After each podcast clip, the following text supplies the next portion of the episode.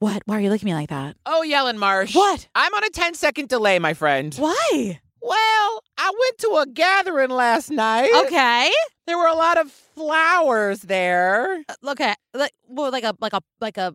The kind of flowers you smoke. Oh, Yes. okay. are you with us? Sort of. Oh, all right. Well, we'll see. We'll see how this goes. Bye. See you on the other side. go, go, go, Joseph. You know what they say.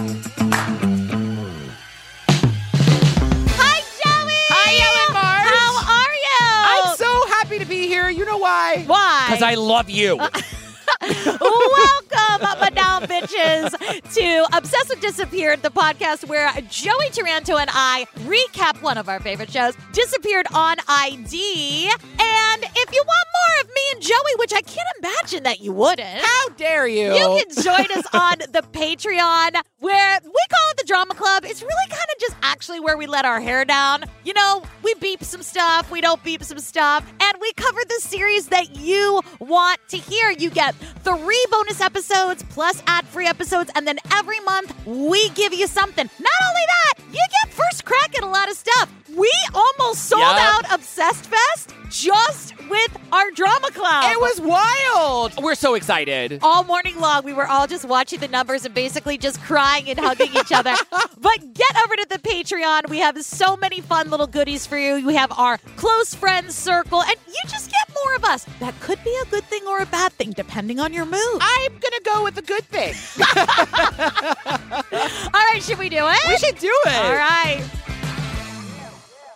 Season 7, Episode 5, Off the Grid, tells the story of the disappearance of Brian Histand. A bizarre encounter on an Arizona farm at dawn. He was out in the alfalfa field, sitting down, staring off towards the sun. All these things start going through your mind. This is not normal for him. A passion for BMX biking. And now, a young man full of promise has vanished in the punishing Arizona desert. It is an unforgiving, hostile environment. If you die there, creatures are going to have their way with you, even your bones. His family and friends are left chasing a mystery. We tried everything. This is not right. I realized that it wasn't going to resolve itself. So it's May of 2013, and we meet 25 year old Brian Histand, who has recently moved to Phoenix, Arizona. He works at a silkscreen shirt printer where everyone likes him because, babe, he's charming as fuck. He is adorable. And you know what I love about Arizona? What? Everyone's hotter in Arizona. I mean, not like physically. I was like, literally? I mean, I know, like you're physically hotter. But you know, you could be like a seven in New York and you're a 10 in Arizona. You know what I always say? I always say it. I walk around saying it all the time. But we meet Angie Hall, who's Brian's boss, and she said that he had such a sweet nature and he would do anything you ask, and he was always smiling and never complaining, which begs the question who are these assholes I surround myself with, and where are the Brians of the world? Also, if doing what someone asks you to do makes you a good employee, Uh-huh. you don't want to hire me because I have a real problem with authority and you're not the boss of me. I'm the boss of me.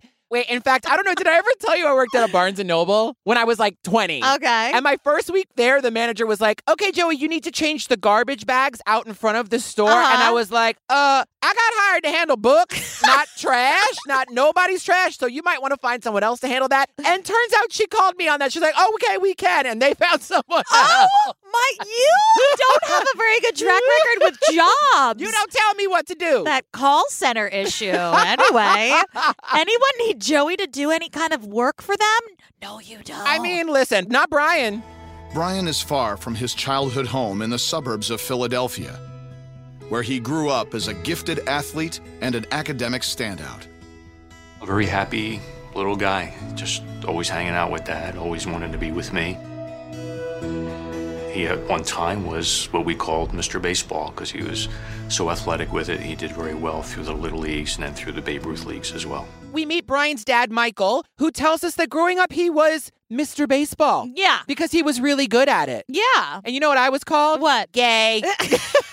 because I was good at being gay. oh, were you like not picked for teams and stuff? Was that a thing when you were a kid? Honestly, when I was in elementary, not so much. But then when I had my growing spurt and I played volleyball, I Yeah. played all stars volleyball, so they could say what they wanted, and I served like a well, you those you got those orangutan arms, Honey, these monkey arms came in clutch. he his arms are abnormally long for the rest of his body. but listen, the volleyball Yeah. coach appreciated my monkey arms. Absolutely. Also, how cute is Papa Michael? He is very sweet. Uh, so Papa Michael taught Brian about biking. They used to mountain bike together, but as Brian got older, his taste for biking changed. yeah, he got really into BMX biking. Yeah. That makes me nervous. Same. Very nervous. BMX is harder than it looks. it is. Like, do you know that statistically, I looked this up. First of all, BMX just made its like Olympic debut. Oh, wow. In the Tokyo 2020 Olympics, you know the ones that took place in 2021, but we we we still had all the printing done. So it's 2021. They're like, yeah, but everything says 2020, so we're gonna keep it. We're gonna.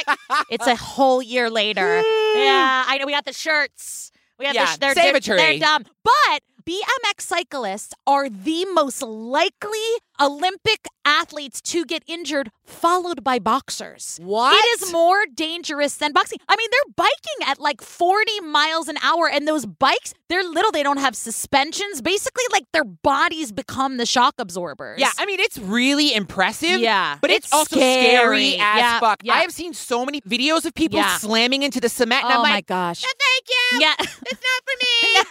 Not my ministry. Yeah. I was in Spider-Man Turn Off the Dark. I keep my feet on the ground. So we learned that Brian bought a BMX bike with his own money. Yeah. Papa Michael wanted us to know that. And we see home movies of Brian doing all these tricks. Now, they're doing these tricks out in public. And let me tell you one thing. Old curmudgeon Patricia would have called the cops on these kids in a heartbeat. Oh, he would have get off my lawn so fast that poor little Brian's head would spin. Now, these videos are impressive, but they're alarming. Uh, yes. Uh, they- right? Like scary as fuck. on a logistical level, I want to know what tier insurance the family carried for him because they're biking downstairs. Yep. They're they're jumping off roofs. I can imagine they're like, we're gonna we're gonna need to up it. We need to up our gonna up it. It is scary. He was the Spider-Man of BMX. Uh, yeah, truly. But like his friend Nate Gaynor is here. He tells us that Brian was all about street riding, and literally this dude would jump over anything. Mm-hmm. Anything. How high? It, it did like he would push it really far. They showed him biking off of a wall. yeah. a wall. how high a ridge? I could not tell. That's for four people who know my Waiting for Guffman references. Oh, There's like it. four of them. I don't even know that reference, and I've seen that movie many times. How high a ridge? God. I could not tell. Anyway, on we blindly stumble. Go on. Brian is now known throughout the BMX world for his tricks and jumps. I took it very far. Uh, it was pretty much what he lived for. While Brian's BMX hobby grew to become the defining passion of his life, it was long a source of concern for his parents, particularly his father, a police sergeant. So now Brian is becoming pretty well known in the BMX world for his tricks and Yeah. jumps. And I would just like to say that growing up, I was known in the Barbie world Uh-huh. for getting the crimps out of a Malibu Malibu Barbies. Don't say it. Malibu. A Malibu. Malibu. I hate you.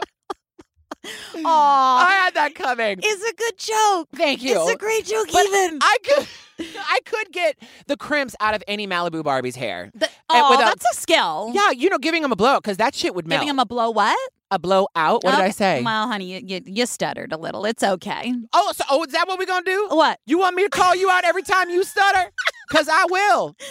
Jump in a hole. Okay. so we learned that Papa Mike was a police sergeant, and he very sweetly explains how the public doesn't really like, you know, those tricksters, the Yeah. BMX guys, you know, Patrick screaming in the back to get off his lawn. And Papa Mike was like, also, insurance is expensive. Yep. But he was like, I also didn't want my kid getting in trouble, you know, for, for BMX biking. I mean, these kids, they can damage some property. They absolutely can. He didn't want to hear about them riding over City Hall's railing. Yeah, you know what I mean? exactly. But also, their main concern was Brian's safety. Yeah. Because baby, BMX biking is extreme, and a Yep. lot of the times they do it with no helmet on. Yeah. And Brian didn't. We're going to learn more about that later. But, you know, as he was getting more and more notoriety in the BMX world, he was making videos, which not Christopher wants to tell us is called Oh, edits. Oh, shut And I was like, I, nobody's it. It's like it. That's like an adult trying to be cool. They're like, "Hey, kids, you are you guys having a lit time? is is isn't this super fire? Like, it just sounded so. You know what, not Christopher? I got some videos too. Uh, Oh, what what do you do in those videos, my love? Pray. Okay. so obviously this, you know, predates TikTok and everything, but he was making these videos and he got a lot of attention online and he got like some sponsorships and stuff. Yeah, by a bike company Yeah. and a clothing company. Very cool. And Papa Michael is just like, you know, it was an interesting time. I know. Which Oh. is code for not only hated that my son was doing this shit, I hated that he was now getting paid to do Yeah, this I shit. Brian decided that he was going to move to Phoenix, Arizona. Uh, his girlfriend at the time had some family out there, so they were the family was willing to help them transition to get their own place. I guess I met Brian probably within a week after he moved out here. I met him here, uh, actually. And we just kind of hit it off and, you know, always rode together and hung out from there on. Brian's friend Matt. Now, Matt is a slight little thing, and I feel like he's not only confused as to why he's there, but he's annoyed. Uh-huh. Like he answers all of his questions with the air of "Why are you asking?" Who does he remind you of? Oh, Who does he look like to you? Are you gonna say Brett? No. Who? Do you know the mascot from Mad Magazine, Alfred E. Neuman? Well, he's showing me a picture. That's who he looks like. I was like, that's the dude. yeah, I was. But he just kept answering questions. He's like, I mean, I guess I met him a week after he moved here. Why? He also had a 10 second delay from a flower party last night. Yeah, okay. I mean, he's just like, I mean, can I go get my bike now? Matt is very sweet, but he does not want to be here. He's no. like, why are you at my bike park, bro? so then we find out that Brian Brian got himself a business degree. yeah. And he found ways of applying it to his love of BMX culture. And you know what? I love this because if you're passionate about something and you can also make a living doing it, Mhm. what a blessing. we make a living out of being idiots. I mean, thank you for paying me for being an asshole. yeah, that's it. I How did we get so lucky? I mean, what would we be doing if we weren't doing this? Or theater? Call center? Hi, thank you for. You know what? Bye. Bye. Bye. Thank you for calling the call center. I can't help you. I received a voicemail message from the Phoenix PD. They were inquiring about my son Brian. I didn't know what to make of it at the time. The southern edge of Phoenix is covered with farmland and alfalfa crops. Police had received a call at dawn about a naked man wandering the fields. When they arrived, the man was no longer naked, but he was behaving strangely. So one day back in Pennsylvania, Papa Mike gets a call from the Phoenix Police Department, and they said there was a naked man in the alfalfa fields.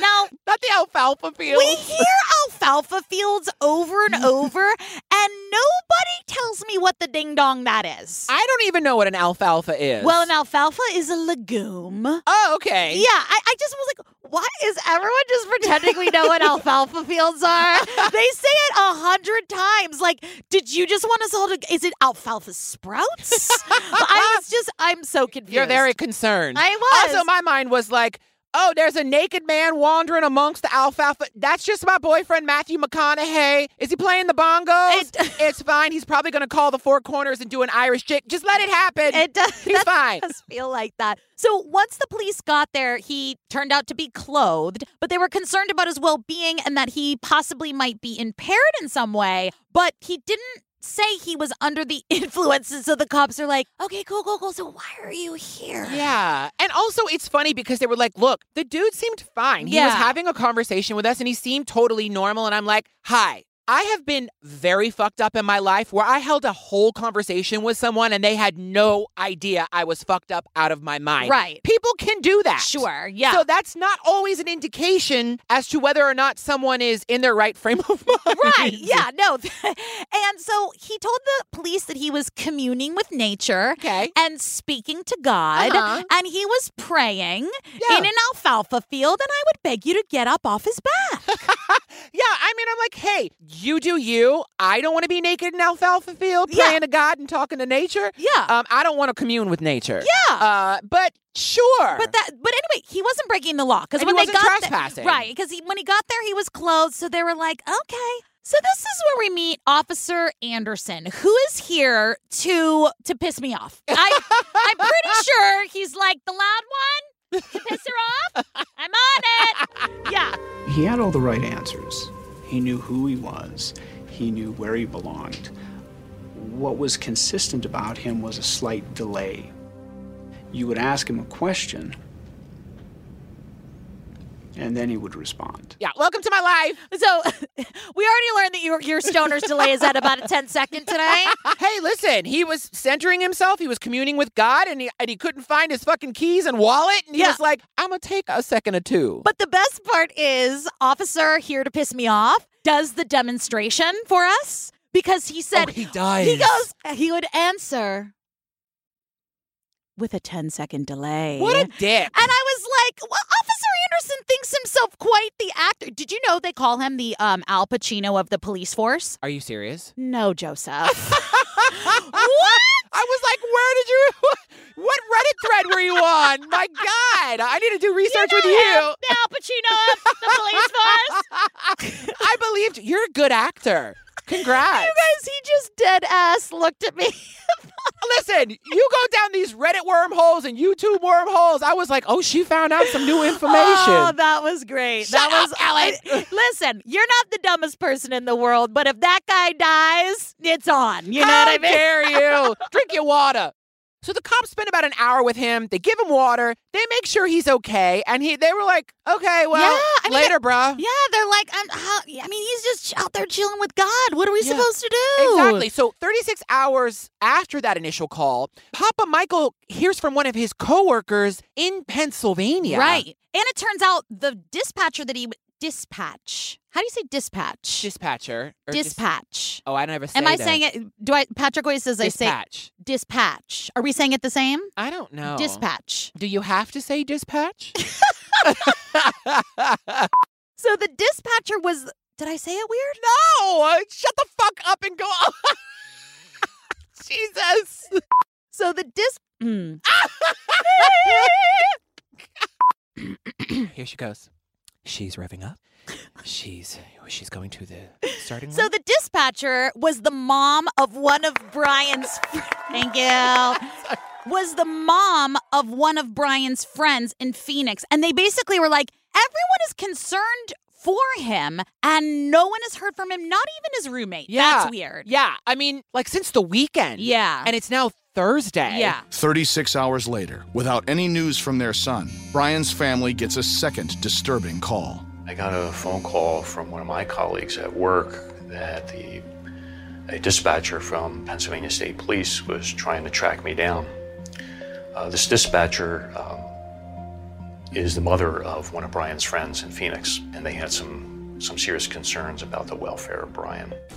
These two phone calls happen obviously very close together, and Papa Michael is worried, so he starts making his own phone calls to try and get more information. He is a cop. Right. Yeah. And so he reaches out to some of Brian's other friends, but no one has heard from him. Right. And they tried Facebook. No one can get a hold of them. So Brian's family is a little panicked. And what's interesting is there wasn't even sometimes, well, like in the Satara episode, people had sort of heard like little rumors, like, oh, you know, I think so and so saw Right. him there. Did he go to so and so? Nothing. Right. It was it was radio silence. Yes. Like every single person honestly had no idea where he was. Yeah, and this makes Papa Mike extremely nervous, Yeah. understandably, but also frustrated because there's only so much he can do from Philly. So realizing this, the family is like, "We need help. Let's file a missing persons report." Right. And so remember those wallet and keys he said he was looking for in the alfalfa field? They were actually found in the field and they found his bike locked in his car. Still no Brian. Oh God! I know. Poor Brian. So back in Pennsylvania, Brian's parents start connecting with the people who are closest to Brian in Phoenix. Papa Mike spoke with Angie, who is to remind you all Brian's boss at the shirt printers, and Angie is like, "Look, I'm gonna drive by all of his favorite hangouts to see if I can I find him." know. Everyone was really, really trying to help as best they can. On Friday, two days after Brian went missing, detectives begin their search for the young man. We're always going to focus on the last known location. The vehicle was there, there was interaction with law enforcement. He's reported missing the next night. We're going to begin there and triage the surrounding environment. They looked around the alfalfa field, which was on the north face of this mountain. Now, Officer Anderson, whose, you know, only goal in life is to piss me off, goes, I mean, he was in good shape. He was, you know, young, and he probably just like went up the South Mountain. And apparently Brian was no stranger to this area. He frequent he frequented this Whoa. What? Okay. He frequented I what is I can't say it. Okay, Okay. frequented? Yes, thank you. There you go, my love. Oh, thank you, BB. He frequented this area with friends and they would hike all over the place, specifically the South Mountain. Right. And, you know, Matt, who's not quite sure why he's there. Yes, face he's- of Mad Magazine. yeah, he was like, he basically said, like, that South Mountain that he liked to hike was rough. Yeah. You know how, like, on Runyon, there's like a rougher side and like a more paved side? Yes. This was like the rough terrain. Yeah. So now they're like, wait, like, was he abducted? And like, now they're just, now the confusion kind of builds. Yeah. And when Brian didn't return to the bike park that week, the local BMX riders definitely took notice because he was a really good influence on all the riders there and, and very beloved. And so when he didn't show up, people are like, where's Yeah, Brian? I know. So then Officer Anderson really doubles down on his assignment Oh, to piss me off. Yeah. And he takes mansplaining to a whole new level. okay, I have a funny mansplaining joke. Ready? Okay, I'm ready. Okay, where does a mansplainer get his water? Where? From a well, actually. That's funny. Okay, thank you. I love it. I'm a cop. I'm a criminal investigator. The reason law enforcement is involved in these investigations is looking for those very unique and very rare circumstances when someone has met with foul play and that it's been cleverly disguised. Brian doesn't have traditional victimization written about him. There's nothing about him that suggests that he'd be the victim of a kidnapping. He doesn't have any enemies. So he says, like, I'm a cop. I'm a criminal investigator. Like, and I was like, oh, are you? He's like, the reason we're here is because I know stuff. I know stuff you don't know. I know how to find people. I know how to figure it out. I'm a cop. I got a badge. I got a gun. I'm gonna use it. I'm a responsible. I'm responsible. I was like, stop. I, I, I the, the- my my my anxiety levels are spiking, and my hatred for you is palpable. you guys should see her face right now. Pull over. You know what? Pull over. Lit up This like a is Christmas yeah. tree. So then he says, you know, this is going to piss me right off. He says he doesn't have a victim way about him. Okay, so Detective William Anderson, you rang my buzzer today. like, that might possibly be the most infuriating thing I have ever heard because what does a victim look like, bro? Yeah. I just see like that Charlie and the Chocolate Factory meme. You know that meme of Gene Oh, Wilder? yes, yes, It's like, ooh, tell me more of what a victim looks like. He lives on a diet of lies and mediocrity. Listen, I know you can't hear the look I'm giving you, but it's like the look of intense desire for him to shut the fuck up because every this man makes me very very mad. I can tell. Yeah, like, but then he said, I mean, Brian didn't have any enemies. Oh, really? what other victims of crimes had enemies? Oh, so just people with enemies are victims of crime? Like, did anyone want to peruse the footage of Lieutenant Dipshit before they put it on this fucking episode? You guys, Then- Ellen's head's about to blow no, off her shoulder. He says, he says, I mean, he had an athletic build. He would have been able to get away. He would have been able to cause some kind of commotion. And I was like, if you're not 5'10 and you're not a man with an athletic build, you probably won't be able to cause a commotion because you're so tiny.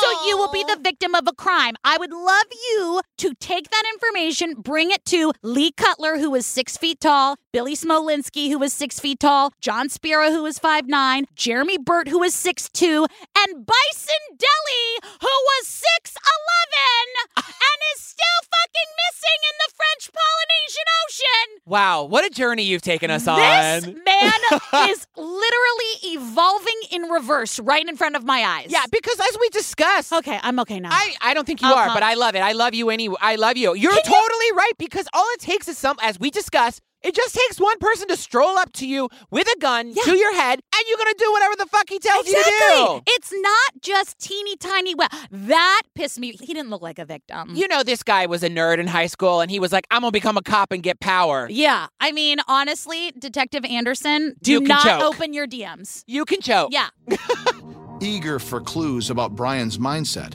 police and his family examine Brian's behavior in the weeks leading up to his disappearance. Brian and his girlfriend had recently broken up. I don't know the details uh, about what that was all about. Beyond girlfriend troubles, Brian had recently returned home for his grandmother's funeral. I know he took that very hard. The police turned to a deeper investigation into Brian's state of mind. Now, keep in mind that Brian's dad, Mike, is a police sergeant, and he's very familiar with all of this, the type of questioning that goes into it. And a lot of missing person cases are resolved within hours mm-hmm. or a couple days. So he was trying to remain calm and not get freaked out. Right. Then his coworker sat him down and was like, Hey, man, what are you doing? Yeah. You got to get out there and help with the search. And this is where we see Papa Mike start to cry. I and that know. it broke my heart. So, baby, he hops on the first flight out of Philly and he gets to Phoenix to help in the search for his baby boy. Right. And they set up a volunteer search and rescue, and there's flyering. And so, Officer Piss Me Off mansplains how hot weather works. thank you. Thank you, sir. He sure does. I was like, oh, wait. Oh, is that why they refer to it as the desert? Got it. It was hot. I mean, it's like there's like four North American deserts in Arizona. Thank you, sir. Arizona is Satan's summer home. The time that he disappeared, it was getting into the hundreds, and it did nothing but get hotter. You don't notice how impaired you are. And you don't notice that you're in danger. You don't even notice that you're dehydrated until very often it's too late. Brian had already been outside, likely overnight.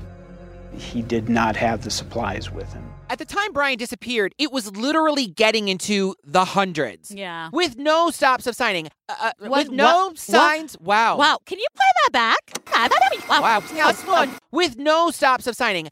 Hey, you know what? Did you have a stroke? Are we just not going to let any any of them go by? It's just so funny. You're just so cute. No, because I do it too. I mess up words all the time. I mean, sometimes words are hard. They are. but I mean, listen, like I was saying, it was getting into the hundreds with no signs of stopping. Thank you so much. Can I get a round of applause? you are very hot. But baby, I do not like that. I do not like to be super hot. I do not like to be super cold. That's one of the things about New Orleans that I do not miss is that muggy, thick heat where you stick to everything and everything sticks to you, your clothes, your pets, your kids, your neighbors. It's all stuck to you. And you have to take two showers a day to get rid of what to get rid of what I like to call the funk of 40,000 years. also, when you're exposed to that kind of heat, you don't notice that you're dehydrated Yeah. or that you're in danger until it's too late. I know. So that talking saliva factory says that 25 year old men are the stupidest things alive. I mean, at least that's what I heard. What did he say? Something like that. I remember being 25. I was one of the dumbest animals on the planet. You think yourself invulnerable, you think yourself immortal. See, told you. Yeah. Men are dumb. He said that. I was pretty dumb at 25 too. Nah, it's fine. He's not dumb. Brian's not dumb. He's very sweet. But basically, they said that he didn't have a lot of fear. Like, BMX biking is a really scary pastime. And I'm sure part of it is how are you going to figure out you can do those tricks without some element of fearlessness? I mean, it's why I would never do it. Same, yeah. And he was basically saying you can start to get this kind of like immortal feeling, you know, that you can kind of do anything. I mean, if you're you're jumping off a roof on a bike and you land on two wheels, you're gonna feel pretty powerful. Yeah, so it, it makes sense that he may have been wandering into the mountain without any worries that he didn't have the type of supplies that he would need to survive that. So now at this point, searchers are keeping an eye out for remains Yeah. or even vultures that might be I circling know. overhead. And they do this with the hope that maybe Brian found a hiding spot, like a sort Right. Mm-hmm. of refuge from the heat. Yeah, around this sort of area with some water, there were a lot of people experiencing homelessness and in these sort of like shaded parts. So they were kind of looking through these camps to see if Brian might sort of be among them and to see if he was there. And they had ATVs and horses and all kinds of people, but they're 17 days in and they haven't found anything. So sadly, the investigation turns to a question that is proposed often in these situations, and that is Has Brian decided to disappear? Right. Did he leave his old life to create a new life for himself? And former boss Angie's here to say there's no way he would have done that. I just, I don't buy it. I, I don't. He loved his family, all of them. He talked about his friends, his roommate, as though he was a brother. He had too many things that did make him happy.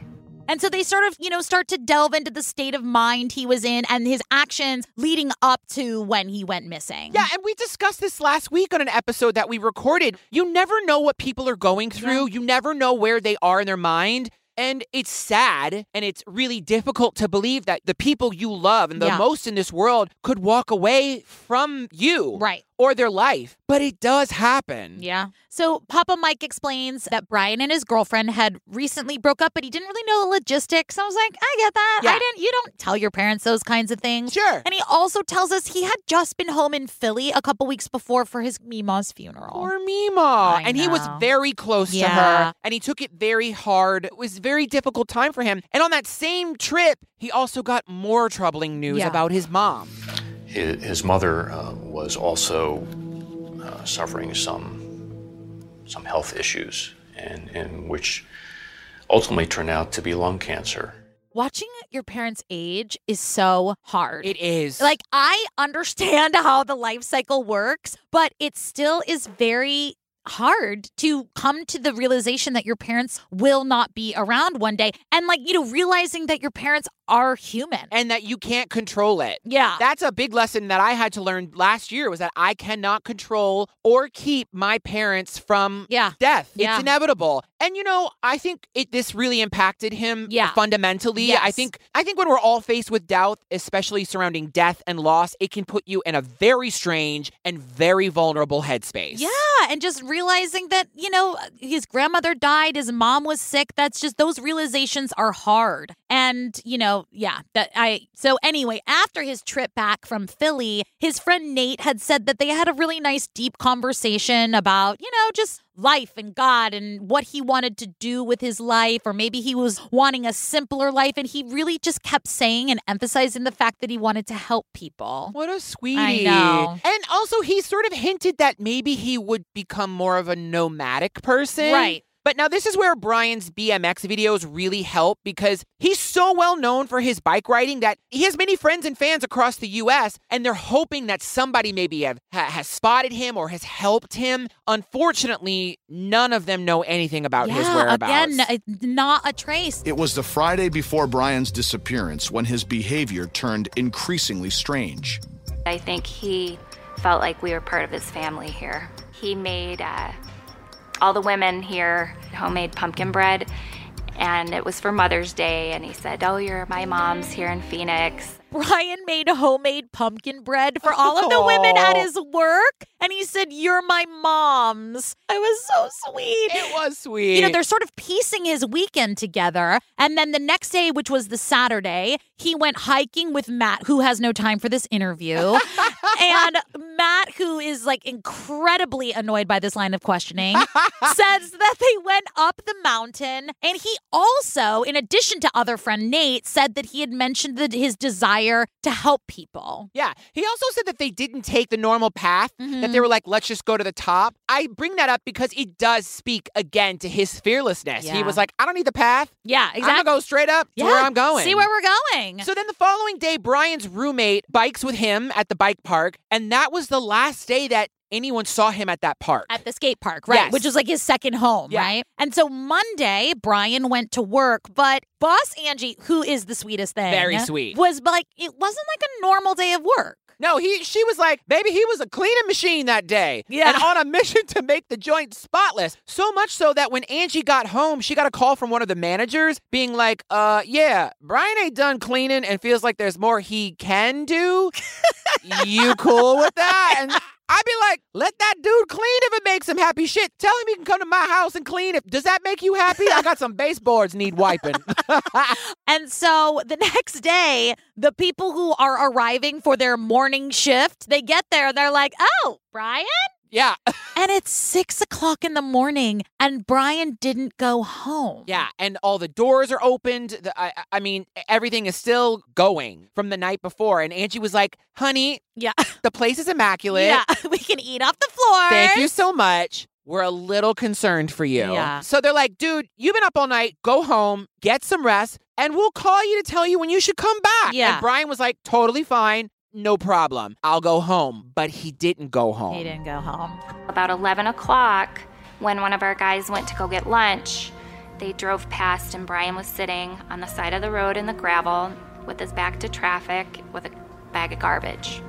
Just kind of sitting cross legged with his head down, almost like he was meditating.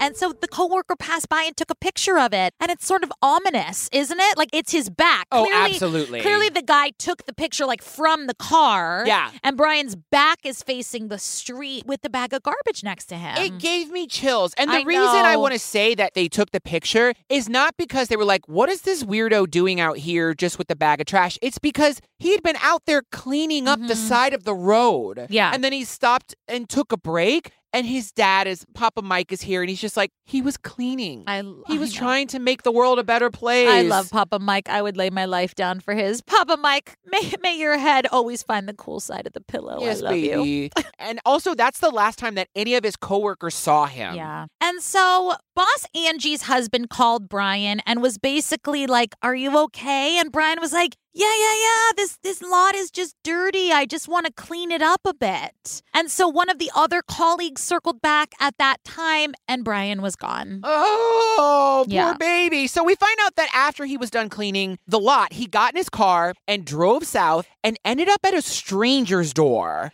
And the homeowner answered the door, and Brian was like, Hey, this is my house. What are you doing here? You need to go. Yeah. And he wasn't aggressive. No. He was just odd Yeah. and like confused like hey what are you doing in my house? I live here. And it was just weird. And then they, we learned that he called the police and i was like well if he wasn't aggressive couldn't you just handle it without the police? Right. i don't know. So they called the police and then he left Yeah, they said he left calmly. My whole thing is is that this guy has not slept. Yeah. He is probably dehydrated. He's Yeah. been out in the sun and in the heat. This is the beginning where where we see something is really, really off with him. He's, Yeah. he- he's probably not in a good place. And listen, I remember when I was a kid with my family on vacation with a Mm-hmm. couple other families from my church, and there was a little girl named Heidi who got wait lo- sorry I'm, i don't mean to interrupt you are you a minister's kid I am. And did you know that you can go and fuck yourself? That's so mean. I love you. But this little girl named Heidi, she got lost for like eight hours. wait what Yeah, we had all been on the beach together and it was very hot that day. And I'm not sure what happened, but her parents, you know how it goes. Like they turned their back for a second and she was gone. And of course, everyone panicked. The police were called, but she turned up at a hotel like a mile away because she got overheated and disoriented and they and she couldn't find us. what Yeah, and I remember how terrifying that was. The police found her and she was got back to us and she was just off for the yeah, rest of the trip. dehydration. Yeah, Yeah. it is. And ve- the heat, it will do that to Mhm. you. So then, when he left that strange house, that's when we think he headed to the alfalfa fields to go, you know, get naked and, you know, sing Let the Sunshine In or something. Let the sunshine. He's like, I'm having a concert. Can you Yeah. not? Thank you. I'm just trying to sing in these legume fields. It's a legume. A legume. So we meet Zach Ansel. He rubbed me the wrong way. yeah. Late that Tuesday afternoon, Phoenix resident Zach Ansel had the last known civilian contact with Brian Histand. We were down at at the house, at the very last house before the Indian reservation, and our friend called us and informed us that there was a naked man standing on the side of the road in the field. Apparently, lots of people have eyes on this alfalfa field because he got a lot of calls Yeah. that there was a naked man. Like, who's watching these? Like, I just imagine this old woman being like, Zach, Zach, I swear there's an old man, an old person in the alfalfa field. I think he's naked, Zach. it's a Who are you, Zach? it's a ding dong derby in the alfalfa fields. I have not attended a pickle party in many years, but there, there is a party a hopping across the way. right. So I pulled my car up alongside Brian, who was indeed naked. And uh, the first thing I asked him was, you know, why he was naked, and told him that he needed to put some clothes on lest a child might see. He agreed, and he put he put his clothes on immediately, and we just began talking about why he was out here. The only explanation that he could give for being naked was that it connected him to nature. Zach went over there to handle the situation in his real cool glasses. Gosh, fuck off. Yeah, he's weird. And he was like, uh, hey, bud, you uh, got to put some clothes on. Where are all these accents? What's the accent in Phoenix, Arizona? I have no. Do they have accents in Phoenix, I don't Arizona? think so. Someone Google it. But they're close to Texas, so maybe there's a little southern drawl. Maybe just check with him. Oh God! Shut up, Shut up! so th- he was like, "Hey, um, if you could put some clothes on, because you know you might run into some kids." I was like, "Why are the kids playing in the alfalfa fields?" Okay, never mind. I asked too many questions. But he basically said, Zach said that Brian explained that being naked connected him to nature. Are you a naked person? Um, yes. I. You know what's so funny is is that you know there's in New York City there's always a naked neighbor. Yeah. If you have you know windows and you can see your neighbors in the building across, and I was like, wow, why can I? I don't have a naked neighbor. Turns out I am the naked neighbor. I am always like the front window where I have um, the front window in my living room is always open because I have a cat bed Yeah. stuck to the window like Yeah. suction cup, and I walk around naked all the time. So I'm the naked neighbor, and you know what? To that I say, you're welcome. If anyone wants his address, just slide into my DMs. Zach said at first glance, you think of somebody being naked and you think of someone who's crazy. Now, I grew up in Oakland and I hung out in Berkeley a lot. And so I saw naked men before I saw a naked man. Sure. You know what I mean? Like Yeah. it, it, it is commonplace to see a naked man in the 90s walking down Telegraph Avenue. Oh, honey, I was in San Francisco for two days. Yeah. The only time I've ever been to San Francisco. And I walked out of my hotel, Yeah. and there was a woman completely naked, ripping flowers out of the Yeah. garden Yeah. in front of the hotel. And I was like, well, what's the San Francisco treat? you left San Francisco with an eyeful and chlamydia. Two for one special. so Zach was like, you would think that someone who's naked in an alfalfa field was crazy. And Zach was like, turns out he wasn't. no, he put his clothes on immediately. Yeah, he like completely functional. He had a bunch of trash that he had been collecting. And Zach was like, see ya, bro. Yeah. And a bunch of people were like, "But did you did you did you did you handle the naked guy in the alfalfa field?" Like, because everyone was complaining, and they were like, "We had no reason. I had no reason to turn him into the cops, or I had no reason to do anything. He was just a naked guy in a field." Yeah, and Zach does also confirm the other interactions that Brian had with people where they were like, he seemed totally fine. know. He was totally fine. When he spoke with us, he was kind and thoughtful. And when Zach left him, that was the night before the police encountered him. So that means that he was out in those fields right. all night long. Yeah. So three weeks later, Brian's friends and family, they have no answers. Yeah. And they can only speculate as to what was going on or what happened to him. And boss Angie says, look, regardless of what was going on in his personal life, between his breakup, his his grandmother's passing, you know, his mother's diagnosis, he was pretty predictable. No matter what he was going through, he stayed upbeat Yeah. and pretty optimistic and happy all the way around. I don't think he just would have walked away from his life. And Papa Mike kind of like denies any of his mental illness. You know, he explains that there's no history of mental illness. He didn't have any signs of irrational behavior. And I I deeply love you, Papa Michael. I would give you my kidney. I mean it. I have two of those, right? I hope so. Okay. Uh, I just I don't want to make promises I can't keep. You know what I mean? But these are things we don't always see and understand. And and I under it. I get it. But you can have a smile on your face and still be a little troubled. Oh, absolutely. You know? So they start talking about the dangers of BMX. You know, we talked at the beginning of the episode, BMX is risky and dangerous and scary, but they start discussing the injuries Yeah. and the concussions. We see a s- oh Ellen. We see a series of Brian's videos, and I was like, "Are you all keeping this to the end to give me Yeah. a heart attack?" Yeah. We see injury after accident. Brian constantly pushed his BMX riding toward bigger and riskier jumps. He wasn't scared to go big. Um, he can go fast, do big gaps, and definitely uh, wasn't afraid to fall down.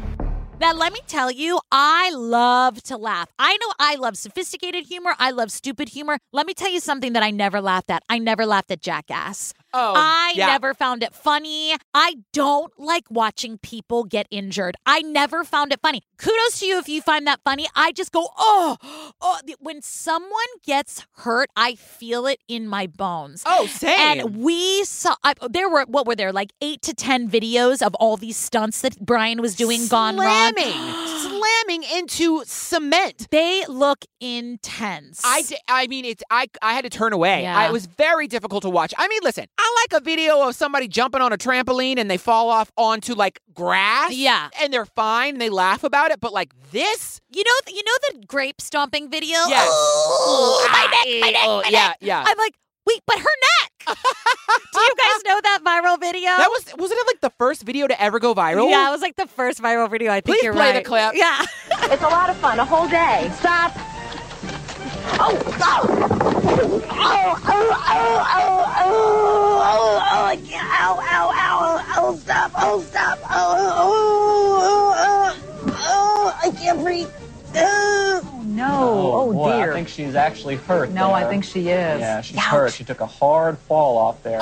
So now Matt, who really is put out by this interview, says he has hit his head hundreds of times. Yeah. I mean, and he never wore a helmet. That is very important Yeah. to know. He never wore a helmet. And I mean, look, say what you want about football players. At least they wear helmets. Yeah. I mean, even though it don't help because, but it's got to be better than nothing. Yeah, and we see these pictures of these head injuries and these face injuries. Bro. Now we also Shut up, Ellen. tell them why. She hates when I call her bro. I'm sorry. So It's a bad he's, habit. he's dating a young man. Oh, that is not from him. It's not. No. I beg to death. You know what? You can't judge me. Brian's ex girlfriend recalls one crash just two or three months before he disappeared.